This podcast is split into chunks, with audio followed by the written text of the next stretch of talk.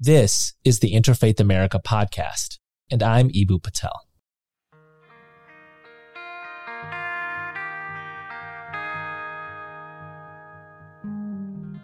This season on the Interfaith America podcast, we're going deep into what it means to bridge the stark divides that exist in American democracy today. But before we bridge, we have to understand what our end game is. What are we building a bridge to? Is it too late to fix things? I think a great way to set the foundation for this conversation about renovating democracy is with Harvard University professor Danielle Allen. Professor Allen is a political theorist, the first black female to be named university professor at Harvard.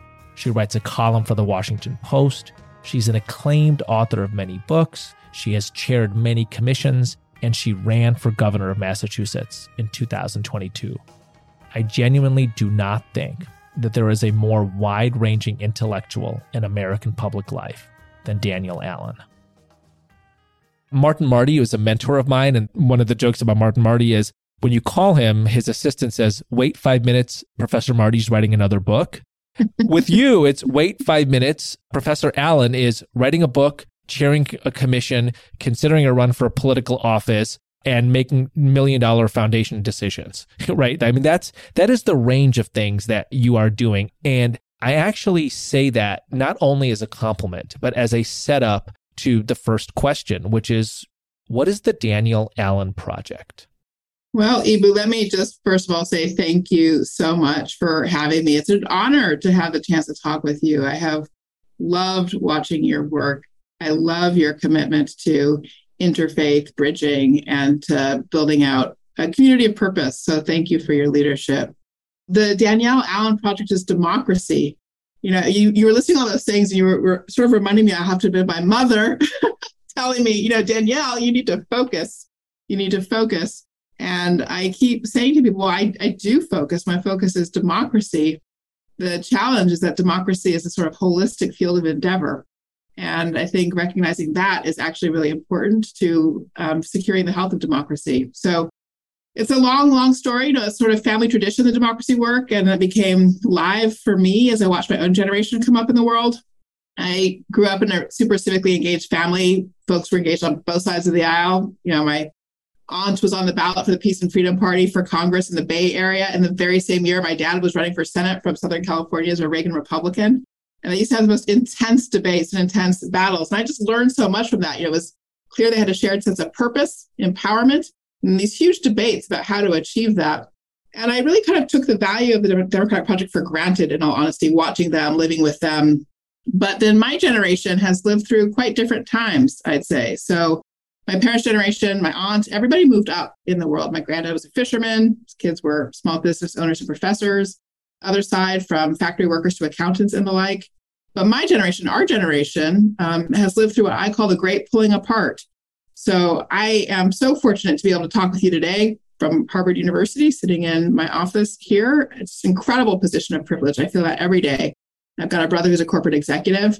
At the same time, I have cousins who aren't with us anymore. And for, you know, the worst of life in America, homicide and substance use disorder, and so I was really losing my youngest cousin, Michael, in 2009 was a real turning point moment for me where it's like, hang on, you know, democracy is not just supposed to be abstractly valuable. It is actually supposed to be a way of living together that makes it possible for every generation to come up together, to rise up together. So what's going on here? And then I realized, you know, what was happening in my family had happened in the whole country. The whole country over my lifetime has experienced that pulling apart with the huge rise of income inequality and wealth inequality and polarization and incarceration. So I started asking the question of how can we change the dynamic? How we can, get, can we have a democracy that helps us pull together so that every cohort can come forward? And so that's what I've been doing since 2009 is really just democracy work. Can say a lot more about that. I'm sure you're going to want to talk about the specifics of it, um, but that's the the single project is democracy. So let's stick with the whole for a moment here, and let me ask the question: If the project is successful, what are some features of American life and democracy in the year 2050? Great. No, I love it. Uh, 30 years. All right. That gives me a good long runway to consider.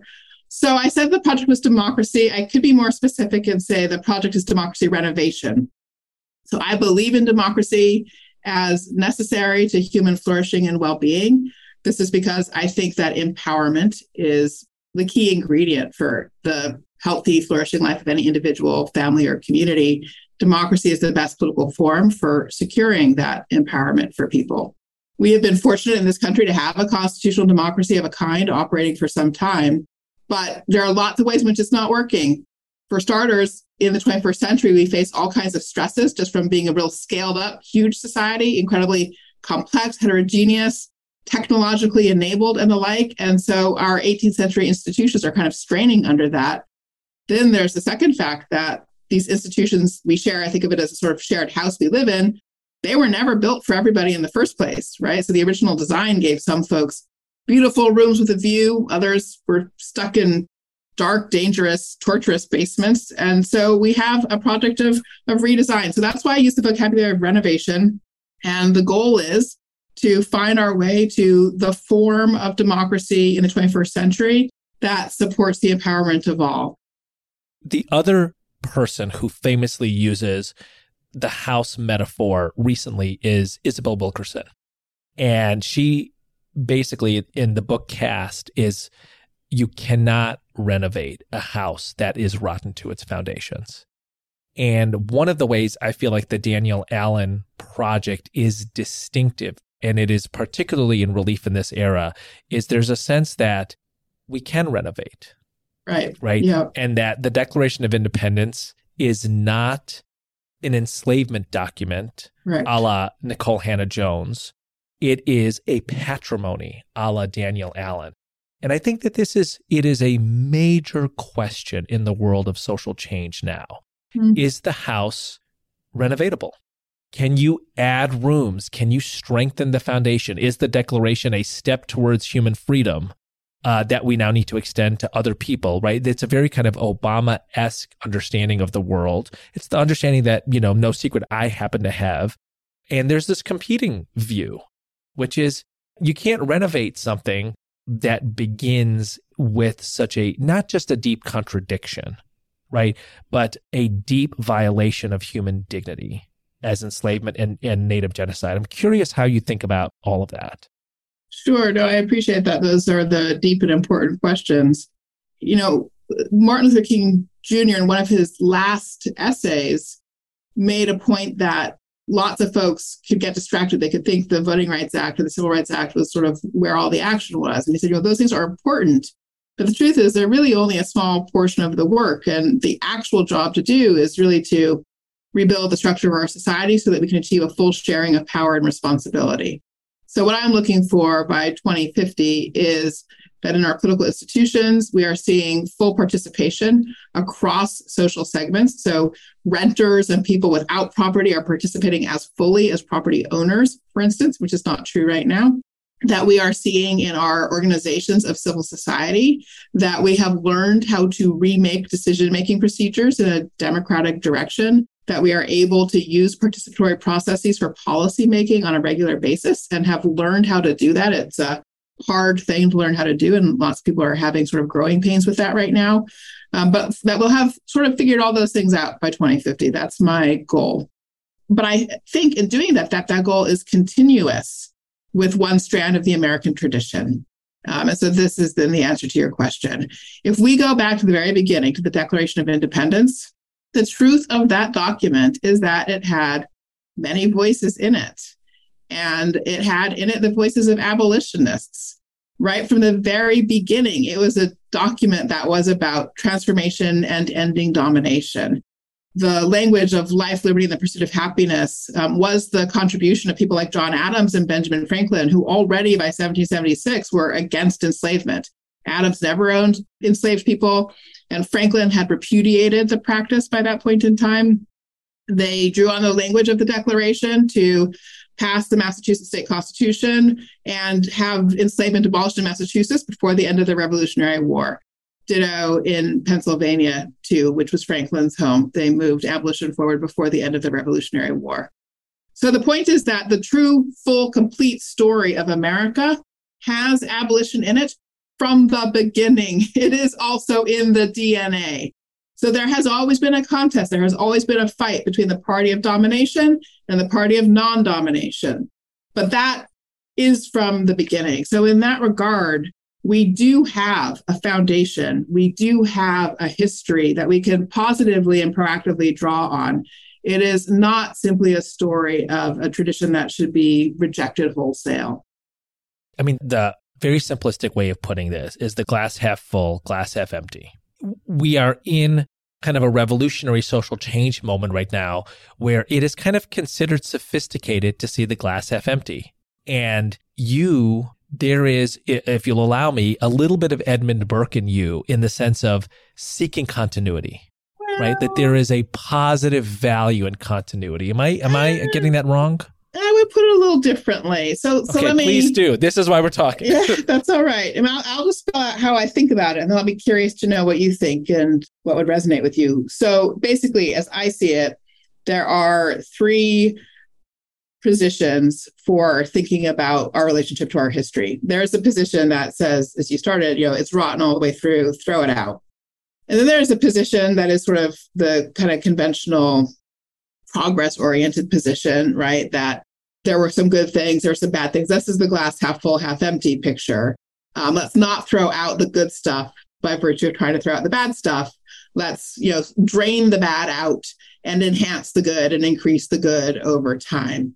And I don't actually subscribe to quite that position either. Interesting. Um, the, the, reason I don't is because then I think that sort of um, gets us off the hook for some work we have to do because it sort of permits people to say, ah, you know, well, X and Y and Z were all like great, like spanking clean and beautiful and so forth. And let's just like grab those pieces and we'll move on. I think that the problem is harder than that. So I think we have to actually look at the founding period and ask ourselves the question why did they make the mistakes they made? So, given the things that they saw, right, why did they also make the mistakes that they made? And then our work has to actually focus on those mistakes. So, our work is actually like less about grabbing the good. I mean, a certain amount of grabbing the good, but it's actually more precisely about clarifying the mistake and then seeking to address it. And so now maybe what I could do is just be very specific about the kind of mistake that I see in the Declaration of Independence, which I consider it our project to um, correct. So it's this sentence we hold these truths to be self evident that all men are created equal, that they are endowed by their creator with certain inalienable rights, that among these are life, liberty, and the pursuit of happiness, that to secure these rights, governments are instituted among men, deriving their just powers from the consent of the governed, that whenever any form of government becomes destructive of these ends, it is the right of the people to alter or to abolish it and to institute new government laying its foundation on such principles and organizing its power in such form as to them shall seem most likely to affect their safety and happiness. Now, a super long sentence. It's the very end of it that I'm interested in here, where they're talking about what's the project um, of building a society. It's got two parts, right? It's like lay the foundation on principle and organize the powers of government. And this is where the mistake came in. Um, so at the time of the writing of the Declaration, a number of people wrote to Adams and said, you know, what about the place of women in this? Or what about the place of working people without property? Or what about the place of, in the vocabulary of the time, Negroes? And Adams' answer back was the principles, you know, these rights, this idea that these should be protected, those are for everybody. But with regard to how we organize the powers of government, we will retain, as he put it, our masculine system um, and by which he meant, you know, white men of property would control power. So it was the notion that you could reserve power to a few and protect the rights of all that was simply wrong. it's a philosophical error, it's a practical error. People at the time pointed that error out. And so for me, the project is to say, okay, look, like that's just wrong. If you, in fact, desire to protect the rights of all, the rights to participate, the rights of freedom to choose um, in our own world and the like, you have to give power to all. And so the project of democracy fundamentally is about power sharing, again, drawing on the words of Martin Luther King Jr. So that's what I see the work as is revisiting the question of how you organize a constitutional democracy, starting with the premise that securing rights for all, supporting the growth of democratic principles for all requires that all share in power. One of the things I kind of note about you and I admire, and I wonder how deliberate it is, is in the whole 1619 versus 1776 thing, there's Danielle Allen writing in the Washington Post. There's Danielle Allen running for governor of Massachusetts. But Danielle Allen is not a part of that food fight. Right. I just have such admiration. There are so few people who are bending the arc of the universe towards justice who can stay out of the week to week food fight. Mm. I'm curious how intentional you are about this. Mm-hmm. Yeah, I mean, I know I don't love food fights. Uh, I try to stay true to principles. I'm an educator. And so for me, education is about the truth, the whole truth, and nothing but the truth. And I don't think that that particular argument is about the truth at the end of the day. So uh, I think each side has a kind of partial version, partial piece of the picture. There are elements of truth uh, in what each side is advocating for. So what I try to do is lay out the whole truth um, to the best of my ability as I see it. That requires showing the ways in which uh, the 1776 moment, 1788 to 89 moment, you know, those were moments that founded our political institutions. Those moments included, as you just said, you know, many kinds of voices, abolitionist voices right from the start, as well as voices that defended enslavement and even beyond the abolitionist and enslavement voices and the power holders, then also the voices of all those people who didn't hold power. And those are all part of the story. So for me, it's important to lay that out. It's equally important to acknowledge that 1619 established various important and durable features of our social constitution.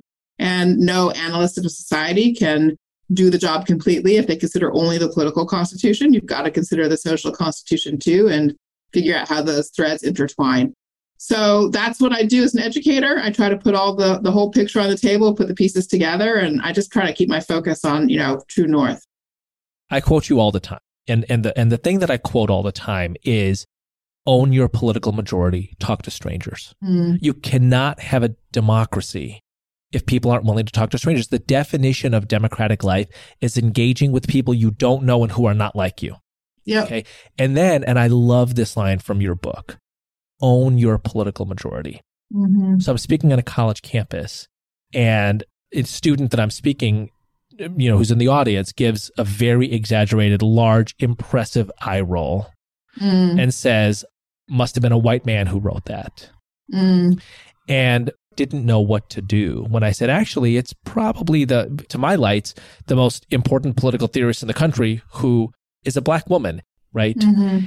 And it is very interesting that a line like talk to strangers, own your political majority codes for not just this college student, can I say, mm-hmm. as the line of somebody who must be in the cultural majority. Right. And I am curious about what what you think of that. And let me tell you, like, you know, let me reveal a little bit of myself here. So I'm a minority, right? Indian American, immigrant, Ismaili Muslim. I was raised by people who were like, you are a minority and you're at the center of the world. Mm-hmm. So, in other words, minority is not synonymous with marginalized. Right. You can be both the only one of you in the room and at the center of the world. Yep. And that's a religious thing. But it kind of strikes me when I read you, that's the ethos that I gather. Mm-hmm. And I'm curious what you make of the kind of current politics, whatever you want to call it, of I am going to own my oppression. Right. And make you recognize that and tell you the things I cannot do. And I'm like, no, no, no. Danielle Allen is telling you all the things you can do. no, right. well, I mean, you know, that, those are not not sort of really my terms for um, how I think about the world. But in terms of like the issue of own your majority, own your political majority, I mean, that you are right, and that sort of finger on target for the core of what I'm trying to communicate. And it is a different understanding of power. So I am realistic and recognize the facts of power in the world as it operates. Some people have money, some people don't. Money brings power. Some people sit in decision making chairs, other people don't. That brings power. Policemen carry guns. Other people with you know dark skins on streets are vulnerable to policemen in specific ways there's a lot of power around that. So we have to be honest about all of those things. But to see only those aspects of power is always to have an incomplete picture of what power is and how it operates. The first fact about power has to do with whether any individual claims their own internal freedom. If you claim freedom internally, insist on your own power, then even with all the power structures in the world, you will find your ways to be powerful in relationship to those power structures. It has to start from that claiming of internal freedom and internal power. So, yes, that is the work that I try to do. And so I always insist that, you know, if we're, for instance, working on curriculum and we're going to be making sure that we're lifting up hidden histories and we're lifting up stories of oppression and resistance, that when we're doing that, we're always also doing that in a context where we are asking students to own their own power, to claim it, um, to understand that they own, just like everybody else in the room and everybody else in this country, the assets that are embodied in our political institutions. Like they are literally owners and they need to act like owners in order to actually have the power of owners. Yeah, mic drop. Seeing the Declaration of Independence as a patrimony rather than as an oppression is a tool for owning your own freedom. Yeah, that's right. Exactly. Yes. Yeah. I want to ask the civic question. So much of of American democracy in terms of how people engage with one another happens in civic spaces. And so one of my favorite lines in all of political philosophy is from Talking to Strangers. Let me just read this directly to you. Distrust can be overcome only when citizens manage to find methods of generating mutual benefit despite differences of position, experience, and perspective. The discovery of such methods is the central project of democracy. So clearly, this happens in our state legislatures and on Capitol Hill. But as your colleague Jeff Stout says, it happens maybe in its primacy in our soccer fields right? Mm-hmm. And in our libraries and in our school boards and in, in our high school theaters. I'm curious what role you see American civic life, the kind of Tocquevillian project playing in the renovation of American democracy?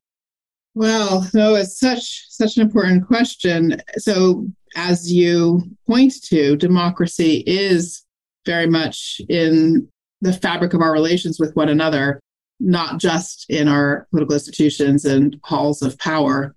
Democracy depends on a culture of reciprocity, and that culture of reciprocity is cultivated on soccer fields and um, in churches and temples and um, in the bridges between those from different communities um, and so forth. So I think we have a real challenge right now, actually, with regard to our civic life it's not that people don't have access to opportunities to affiliate and engage, they do. But there are two problems that I think keep that affiliation and engagement from nourishing our democracy in the way that we need it to. The first is the obvious one, I think, one that you really focus on, which is this issue of our geographic sorting of ourselves um, in, by neighborhoods and so forth, by ideology. I think in our civic life, people are having fewer chances to actually affiliate in genuine cross context ways. So there's simply a question sort of the opportunity for bridging that's available to people and then the declining access to that opportunity just to sort of hear how people account for themselves in their own words and to practice saying back to people in their own words, you know, what it is that they understand and believe. Then there's a second challenge, which I think we've paid less attention to actually, which is that nowadays it's so easy for people to affiliate digitally. You know, I can be a member of the sort of online lovers of golden retrievers, for example. And my lovers of golden retrievers community can be from anywhere, can come from all over the country, all different kinds of communities. So there's actually a lot of opportunity for bridging in that space. But what there isn't then is a kind of connection back to our political institutions because our political institutions are all geographically organized. So what we have acquired is this huge yawning gap between yeah, like that's so smart. Yeah. Where we congregate and where we decide. That's such an interesting point. And we need to rebuild bridges between those two things. Yeah. Because because of course in the in in the 18th century everything was low. Not only did you not have transportation and certainly not the digital world, but Virginia had a very different view of things than Massachusetts. Right. Right. Exactly. And so everything was geographical. Right. And if let's just say you were, let's just say you loved horsemanship and racing and things like that, and you were a part of a jockey club, you were in a jockey club very specifically in your community in Virginia. And then that was connected to the decisions, the people in that were connected to the decision making institutions in your geographic place. So these things have come apart, and that is one of our great challenges. Yeah, that is super interesting. After the break, that sort of phrase, laws of nature, nature's God, kind of captures my conception of the place of religion in American life. There should be a place for it. We should be respectful of religion, um, but it's okay if it doesn't take up the whole space. By the way, if you're enjoying this conversation, you ought to check out my new book, We Need to Build Field Notes for Diverse Democracy. It's a guide for those who want to make positive social change and an invitation into the next chapter of American religion, a chapter I'm calling Interfaith America. We Need to Build is published by Beacon Press and available wherever you buy books. Now, back to the podcast.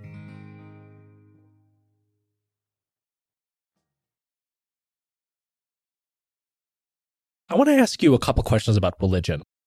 With everybody, but particularly people I admire, I am paying special attention to their references to religion. So, mm. a couple things I pick up about what you say mm. in in an interview, you in talking about your cousin Michael who dies tragically, you say, "Listen, he's responsible for his choices, but the society he lives in constrains those choices." And then you say, "If not for basically God, mm-hmm. I would have been faced with constrained choices also. And so there's this kind of religious sensibility you articulate in this interview. And then you say at the beginning of our declaration, I mean, I've read you very closely, right? You say, My family read the Bible through as a family twice. Mm-hmm. I am curious about the role you think religious identity plays in American democracy, the kind of civic and political project that is the Danielle Allen Civic and Political Project. What's the role that religion plays there? I don't get the sense that there's significant treatment of religion in, in kind of the American polity in the same way that you make occasional and yet very powerful references to it in your own personal life. Right. That's a fair point. No, I think that's a fair characterization. It is not a criticism. It's not a. It's a, no, it, is, it is simply. I'm curious the role that it plays in your in your civic and political imagination about America. Yeah. No, I appreciate the question. So I am a person of faith. Um, I can share that. I've had my own journey. You know, sort of being raised in a family that did go to church regularly, read the Bible, and so forth. Falling away from a sense of faith in my college years and early 20s, and then coming back um, to an experience of faith that is definitely you know what you're registering in those specific references in my work in terms of how i think then religion fits into the project um, i'm respectful of religion i think democracy needs space uh, and should protect um, communities of faith should make that possible um, i'm also respectful of the kind of concept of confident pluralism i think i am also respectful of people who are not religious but who have a kind of moral compass or moral core um, I often, you know, you'll you'll know, and I write about the Declaration of Independence. I say one of the things that's so admirable about its language is that it provides a moral grounding for the principles of the Declaration. That is sort of a belt and suspenders grounding. There's a sort of phrase where they talk about the law of nature and of nature's God, and that's a kind of double, you know, handed approach. Where on the one hand, if you're not a believer, um, you have a sort of secular moral grounding in the concept of the laws of nature for the principles of the text. Or if you're a believer, you've got the laws of nature's God um, as a way of anchoring the justifications for the democracy. So that sort of phrase, laws of nature, nature's God, kind of captures my conception of the place of religion in American life. There should be a place for it. We should be respectful of religion, um, but it's okay if it doesn't take up the whole space. And we should not be requiring anybody to sort of adopt a specific sort of view that is a matter of personal choice. And as long as we're able to make space for that sort of moral grounding uh, that supports kind of conception of commitment to human dignity, um, then there's room for secular uh, folks and atheists and so forth as, alongside those who are, who are believers. That is, nobody is in a different position in relationship, or nobody needs to be in a different position in relationship to the moral grounding, the moral foundations of the country. So I'm to let's have some fun with this, right? Let's push some of the kind of intellectual edges of this. In the recent set of Supreme Court decisions, one of the decisions was that a web designer does, in fact, have a First Amendment right to refuse to create websites for same sex weddings. part of what strikes me about this decision is it kind of cements a theory that I've had about religion and American law, which is that religion is probably the single most important identity when it comes to American law. And yet, it is easily the least paid attention to dimension of identity in our social institutions, particularly in higher education, our cultural institutions, and media. So, for example, freshman orientation at Harvard, half of it is about diversity issues. Virtually none of it is about religious diversity. And yet the Supreme Court is saying you cannot pay attention to race in college admissions in A, B, and C type ways, but you better pay attention to the religious identities of your employees. And I'm curious what you make of, first of all, do you, what's your take on kind of my general reading of the most important dimension of identity in American law, which by the way, I'm simply being descriptive, right? I'm not making a judgment. It's not a value judgment. It's not a normative statement. It is a read on the facts of the matter and the least important dimension of identity in virtually every social institution's approach to diversity. What do you make of that? Um, so that's a super interesting question. So I take it by most important, you're you're really communicating that um, religious identities receive more protection from the law than any other category of identity. That's right, a wider berth, exactly. Yeah, um, which does indeed seem accurate. Um, you know, I think there's a legal answer to your question in the sense that the specific policies and practices of diversity efforts grew up in the specific context of trying to rectify racial discrimination, right? So, in that regard, they set out on a kind of trajectory where that was the focal point. Um, I will say that, you know, I co chaired the university wide task force on inclusion and belonging for Harvard. And we did self consciously uh, seek religious diversity on our task force. Um, we self consciously included religious identity um, and religious diversity in our recommendations for the task force. So I do think there are some kind of counterpoints um, to the general point you make, though I'm sure there are sort of exceptions that prove the rule.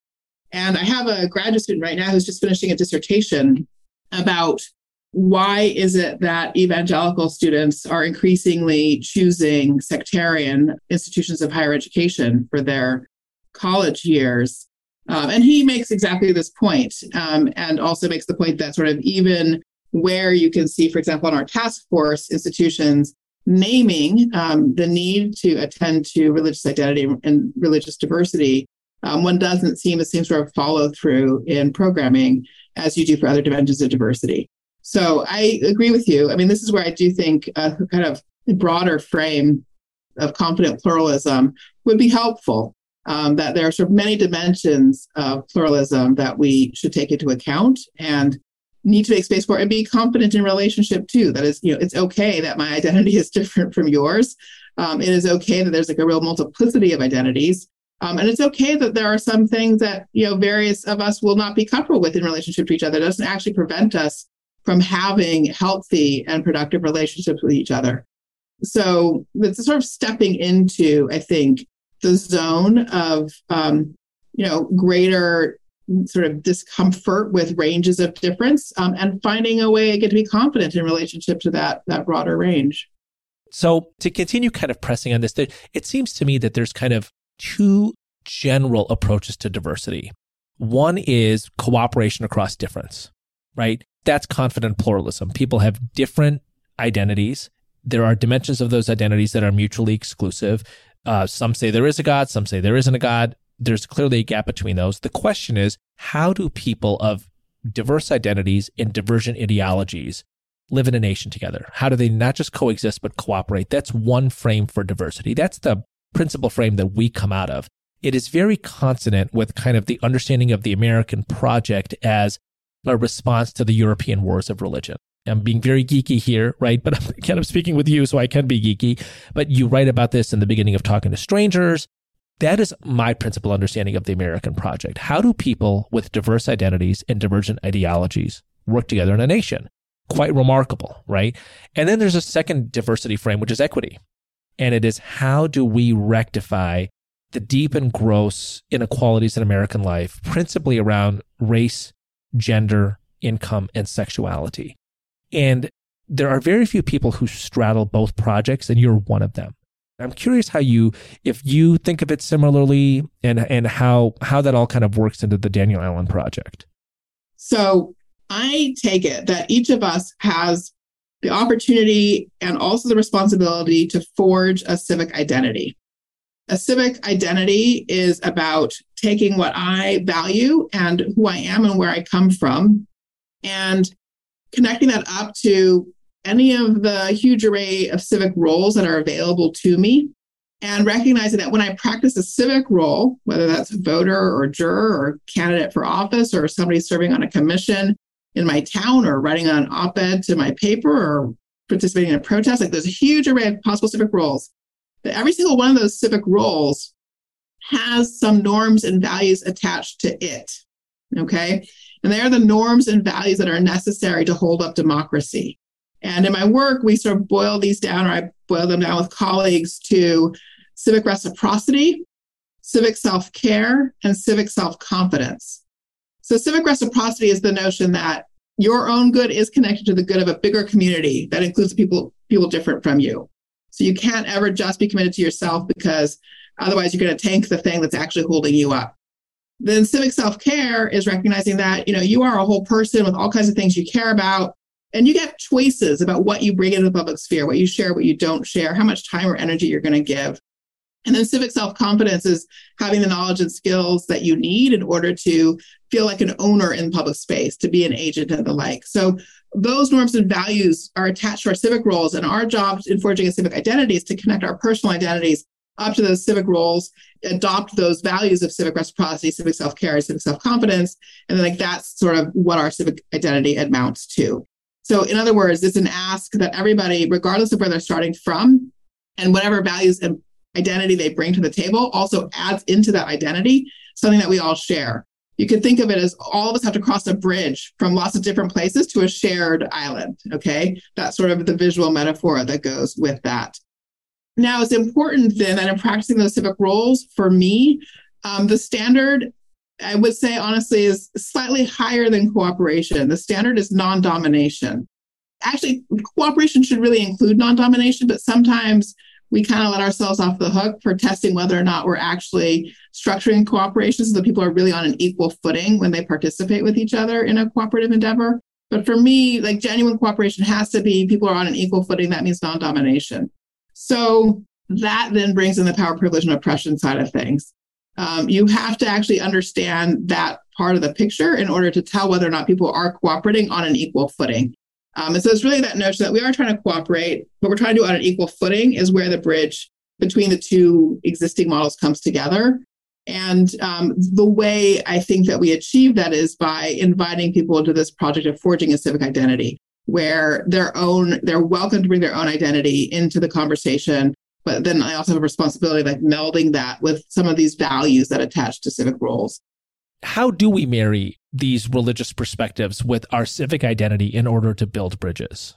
That is the job of forging a civic identity. Our religious identity informs the values we bring to the table. It informs who we are. That is basically the definition of building a civic identity is to be really clear about your own values and their sources and then to figure out what does it take for you to merge those values with those democratic values about civic reciprocity, civic self-care and civic self-confidence.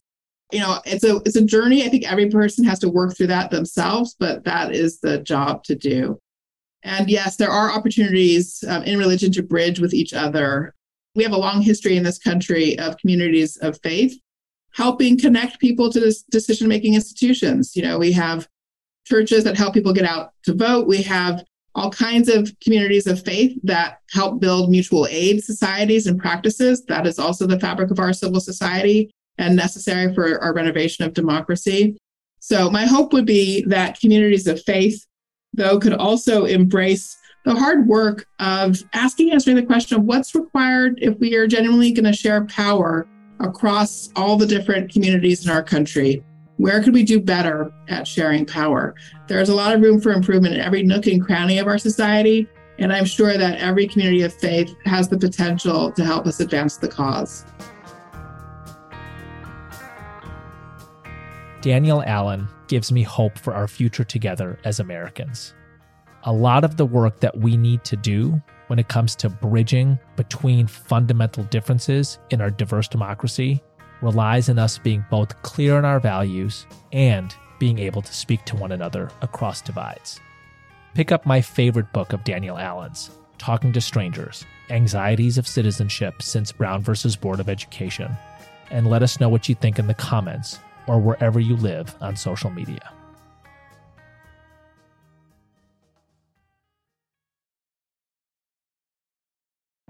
Interfaith America with Eboo Patel was launched by a generous grant from the Arthur Vining Davis Foundations. Interfaith America with Eboo Patel is a production by Interfaith America and Philos Future Media. I'm your host, Eboo Patel.